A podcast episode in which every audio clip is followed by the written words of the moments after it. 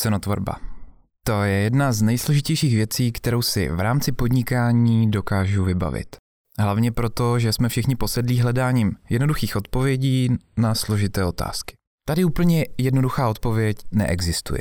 Navíc, jak měl na Twitteru Honza Řezáč, vaše cena je součástí vaší značky. A má pravdu. Tím, jak se ohodnotíte, nejen ukazujete, kdo jsou vaši zákazníci, ale i kdo jste vy sami. Až teprve z praxí postupně přichází ta sebedůvěra v to, o kolik peněz si říkáte. Než se k tomu dostanete, musíte někde začít. Jak se inspirovat při tvorbě ceny za služby, které nabízíte, vám povím za malou chvilku. Právě posloucháte další epizodu ze série Vaše jméno je vaše značka. Z druhé strany od mikrofonu zdraví Tomáš Sobel. Ludka začala ilustrovat vlastně to léto, co jsme se dali dohromady. Byla tedy v Anglii, hlídala malou Elu, tříměsíčního prcka jedné dámy, u které se rozhodla na pár měsíců dělat au pair. Dostala Elu na starost po celý den, i v noci, sedm dní v týdnu. Když s ní byla tak dlouho, všimla si, že jí ta malá holčička hraní s ní a vymýšlení zábavy, aby se nenudila, docela dost inspiruje. Takže ilustrace, o který jsem mi prosil pár týdnů předtím, že bychom je mohli začít prodávat jako obrázky na stěnu, dostávaly konkrétní podobu. Doslova. Bylo to nedlouho potom, co se pak z Anglie vrátila, když dospěla ke konkrétní podobě své maturitní práce. V tu chvíli jsem pochopil, že má rozhodně dost šikovnosti a talentu a že je zatraceně dobrý nápad jí začít podporovat, ať se do toho pustí, co jí síly budou stačit. Jak šel čas, začali se sem tam ozývat kamarádi, že by měli zájem o obrázek nebo o tričko či boty, jako dárek k Vánocům nebo k narozeninám. A tak Lucka začala tvořit svoje první práce s konkrétním zadáním pro konkrétního člověka. Postupně se jí povedlo dopracovat svoje malování pro zábavu tak daleko, že ho začala potřebovat. Když pár dnů neměla čas byt jen něco malého nakreslit, bývala smutná a nervózní. A tak postupem času jsme se dopracovali až k bodu, kdy se ilustrováním živí. K tomu ale nebyla vůbec jednoduchá cesta, ani když Lucka sama cítila, že jí to bude jako práce maximálně vyhovovat. Jednoho dne ale seděla zaražená u počítače a zoufala se držela za hlavu. Jak mám stanovit cenu za doplňkovou ilustraci pro klienta? To hlavně už mají a po mně chtějí jen doplněk. Co je to ten doplněk, ptal jsem se. No, to je nějaký charakter, malej, mavla rukou Lucka. To budu mít namalovaný za pár minut, možná tak za půl hodiny.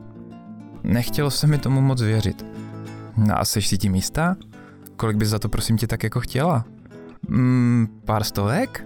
Prohlásila tázevě Lucka a já jsem začal žourat očima, abych ulevil hlavě od zátěže, jak se snažila zpracovat takový nával informací a emocí.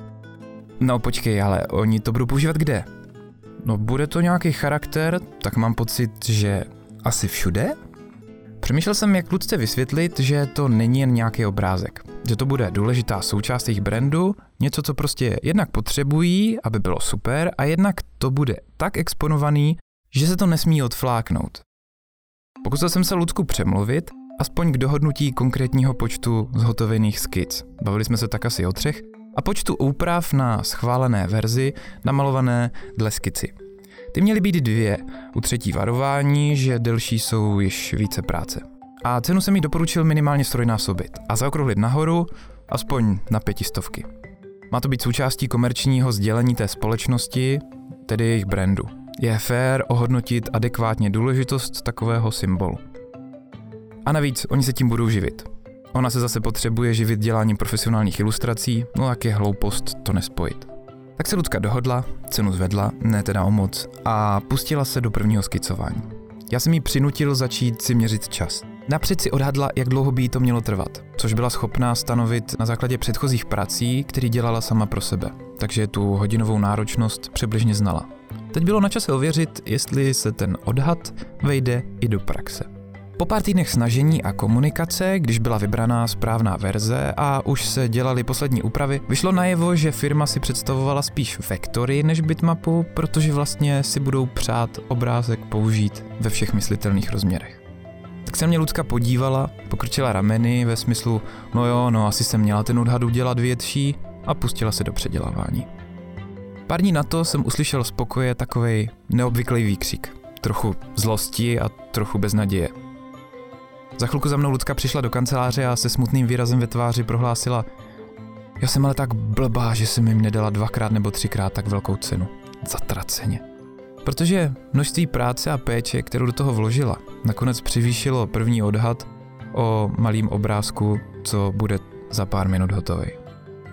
Podíval jsem se tehdy na ní a opravdu výjimečně si ji začal dobírat, že jsem to říkal a že mě měla poslouchat. Dívej, tady si nainstaluji Day One, to je takový deníček. Napiš si tam dneska svoje myšlenky na téma, proč jsem na sebe naštvaná, že jsem si neřekla o racionální částku za svou práci a jak si mám příště víc věřit a hlavně neuhýbat cenou z nedostatku sebedůvěry. Až si budeš příště rozhodovat, kolik dá cenový odhad, přečti si to. Myslím, že to tehdy docela zabralo. Už začalo tu cenu počítat víc podle faktů a nejen od oka. Jak se ale k těm číslům vlastně dopočítat? Na co nezapomenout, když se rozhodujete, že se opravdu budete živit svou prací? A jak si v okamžiku, kdy nevíte, jestli se odhodlat právě k tomu skoku do hluboké vody, spočítat dopředu, kolik budete chtít vydělávat a kolik proto budete muset pracovat? Stanovování ceny má spoustu aspektů, který je potřeba vzít v úvahu. Během své kariéry se k ním ke všem postupně dostanete a budete si je pamatovat. Ono je to taková ta věc, které se říká cit pro řemeslo. Teď vás ale třeba zajímá, jestli byste se nemohli něčím pro kontrolu inspirovat a třeba zjistit, na co jste zapomněli. Svou práci můžete ohodnotit dvěma způsoby. Buď to hodinovkou, nebo částkou za projekt a úkol. Abyste byli schopní ale nějak rozumně stanovit úkolovou odměnu, stejně musíte spočítat náklady na hodinu práce, na měsíc vaší existence. Abyste se dozvěděli, kolik si máte hodinu svýho snažení cenit, musíme teda začít od nákladu. A to těch měsíčních. Jsou to věci, které musíte zaplatit každý měsíc, ať práci máte nebo nemáte. Logicky sem patří různý nájmy, pronájmy, paušály, taky chleba a teplo a voda, prostě to nezbytný, bez čeho se neobejdete. Abyste měli dostatečný komfort, že vám z práce nehrábne a nesedřete se do bezvědomí. Tedy, že vaše práce musí být, co se týče časové náročnosti a odměny, tak nějak rozumně efektivní. Na tyhle náklady prostě vydělat musíte, protože pokud se vám to nepovede, tak můžete buď přibrat víc práce, což ale taky klidně možná už nemůžete, jelikož se vám víc času nedostává, no tak nezbývá, než zdražit. Tím si kompenzujete fakt, že další práce, která vám bude přicházet, no vám buď to nabídnutá nebude, tak si trochu můžete odpočinout, protože dřív nebo později se objeví nová zakázka za víc peněz. A to se stává ve chvíli, kdy makáte od pondělí do neděle, klidně skoro 14 hodin, tedy denně. To by pro vás samozřejmě mělo být jasným znamením, že problém je v ceně, kterou si účtujete. Pokud si na tyhle náklady nevyděláte a dřete se naplno, no tak pak se pochopitelně prodáváte pod cenou, no a musíte zdražit. Druhou položkou jsou náklady související s množstvím práce a taky investice do techniky. Spotřebovaný materiál, opotřebení vybavení nebo třeba nákupy literatury a časopisů souvisejících s prací. Větší část z nich roste úměrně s množstvím práce, no tak se dají předpokládat. Nikdy na pomezí mezi těmi dvěma typy jsou investice do vzdělání, protože správně by to mělo být něco, co prostě potřebujete, stejně jako elektřinu a teplo. Pokud nezlepšujete svoje schopnosti, víc zakázek nedostanete. K tomu patří i nějaký ten networking a společenské akce v oboru, přednášky, výstavy. Aspoň ty nejzákladnější. Jak jsem říkal, to by mělo být spíš součástí toho nejzákladnějšího, co se ale dá v případě potřeby trochu posunout. Rozhodně bych nedoporučoval to úplně vynechávat. Je sice na každým, jak to cítí, ale měl byste se snažit je mít spíš v nejnutnějším základu. Člověk, který se každý den neučí něčemu novému, není tolik kreativní.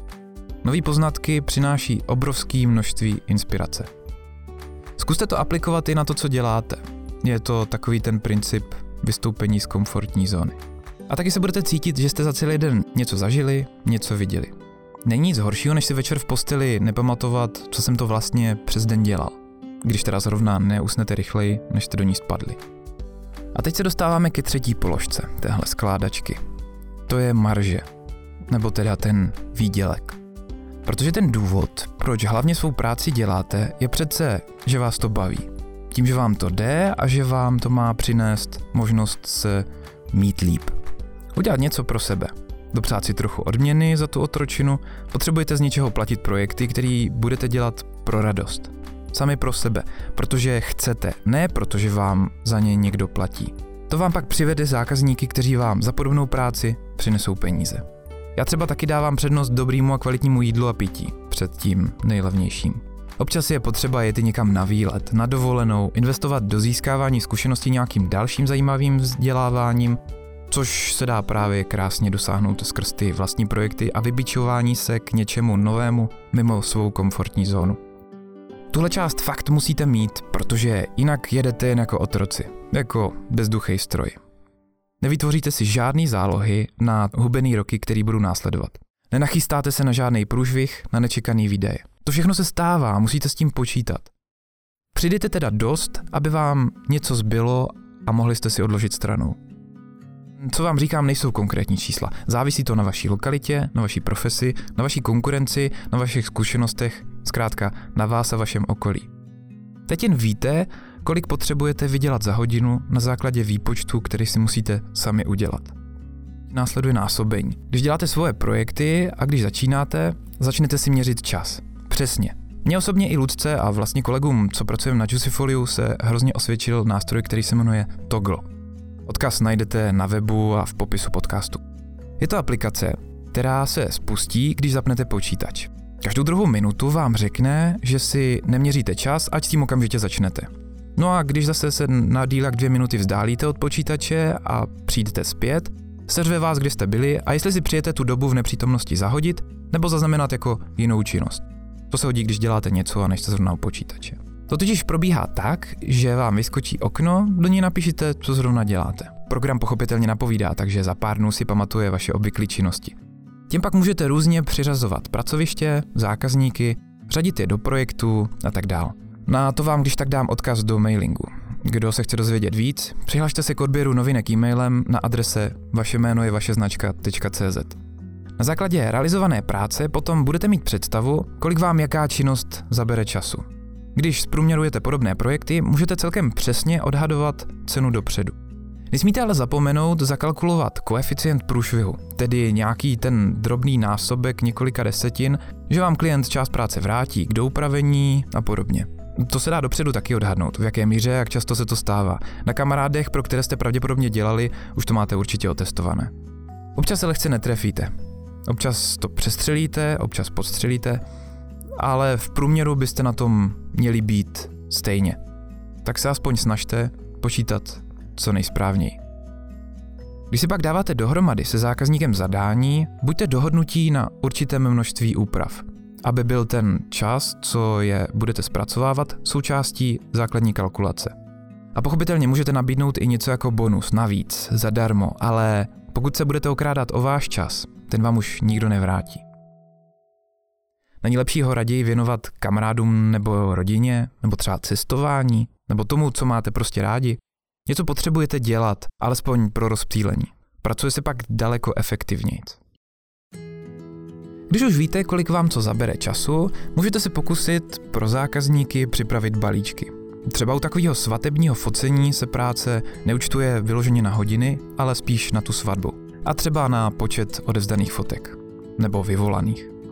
Čas strávený se svatebčany možná podle času teda účtujete, jestli jste s nimi jenom půl den nebo celý den, ale tu postprodukci fotek už berete v balíčku s tím. To je vaše věc, jak rychle to zvládnete zpracovat. A to je to, co myslím. Protože víte, kolik nafotíte za půl den, za den, víte, kolik celkem ještě strávíte času na postprodukci. Nezapomínejte taky na to, že s efektivňováním své práce získáváte hlavně čas. Můžete ho sice rozpouštět a snižovat náklady zákazníkům, ale dělá to opravdu vaše konkurence? Není lepší ten ušetřený čas věnovat někam jinam? Třeba jako rezervu, když se vám to tak dobře zoptimalizovat nepovede příště? A pak je tu taky zohlednění ceny dle zákazníka a zakázky. Jinak musíte napočítat práci malinkaté kavárně z Humpolce a jinak národnímu mobilnímu operátorovi. Roli hraje nejen umístění a počet opakování a třeba i důležitost v kampani, ale taky to, jak je společnost, pro kterou pracujete velká. Často se taky stává, že si člověk toho, co ho stojí víc peněz, víc váží. Proto je takový problém s podhodnocováním zakázek a podhodnocováním vlastní práce. Motivujete tím potom svého zákazníka nikoli k tomu, aby hledal kvalitu, ale nejnižší cenu. A soustředit se na zákazníka, který hledá nejnižší cenu, znamená, že jakmile mu někdo dá o pár korun menší odhad, půjde jinam.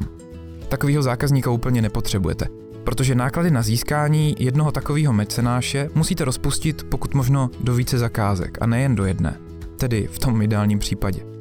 Záleží samozřejmě na oboru. Z toho pak zase vyplývá ještě větší velikost polštáře ve vaší ceně. Potřebujete si dělat velkou rezervu, když máte zákazníků jen pár. Na to je potřeba pamatovat i u neziskovek.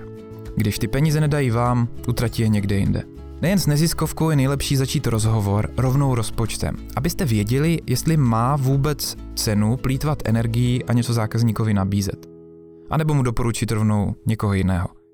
Pokud teda nechcete pro někoho takového z osobního důvodu dělat zadarmo, než jít pod cenu, jak jsem říkal v podcastu o slevách, je daleko lepší dělat úplně bez honoráře. Máte větší kontrolu nad tím, co a proč děláte. Nechcete přece, aby vaše práce byla zneužívaná k něčemu, co vám není sympatický. Když už znáte rozpočet zákazníka, víte i, jaký rozsah služeb mu můžete nabídnout. Ušetříte si tak vlastně všichni zbytečný čas vyplýtvaný na nepochopení zadání a nesouhlasu s výsledkem práce. Pokud někdo vyžaduje práce nad rámec balíčku, nezapomeňte mu to pak účtovat třeba už jako hodinovku. O tom všem informujte klienta dopředu, kolik toho děláte v balíčku a co už je navíc. Aby se vám pak nestalo, že se vám eh, vrací po desáté obrázek předělání, který už vlastně schválili. Když změní názor a svou práci jste odvedli, je fér vám další více práce proplatit. Nezapomínejte na smlouvání, naučte se to. Při dohadování zakázky je potřeba poprvé vystřelit o něco výš a pak se potkat někde v půli cesty. Řekněte si minimální částku, za kterou se vám to prostě chce v dané chvíli dělat a zkuste něco přidat. Třeba třetinu. Možná zrovna potřebujete koupit něco nového, nový kus vybavení, nebo vám chybí nějaká částka na dovolenou. No šup tam s ním. Čím víc samozřejmě klient spěchá, tím méně prostoru na chyby a tím dražší službu mu musíte prodat. Teda pokud to není vyloženě last minute a vy fakt nemáte nudu co podniknout. Taky dobrý sehnat si někoho, kdo vám bude s dohadováním cen zakázek pomáhat. Tak já to dělám třeba pro Lucku. Jsem u toho, když s ní je s někým na telefonu a rozhodně kroutím hlavou v okamžicích, kdy začíná měknout a chce s cenou dolů. Každý to jako zákazník občas zkoušíme, ale většinou si za kvalitu rádi zaplatíme, protože to nám pomůže být lepší, prodat víc a vydělat víc. Každý, kdo si váží cizí práce, to moc dobře ví. Pochopitelně, občas se najde někdo, kdo po vás chce práci, která se vám nechce dělat.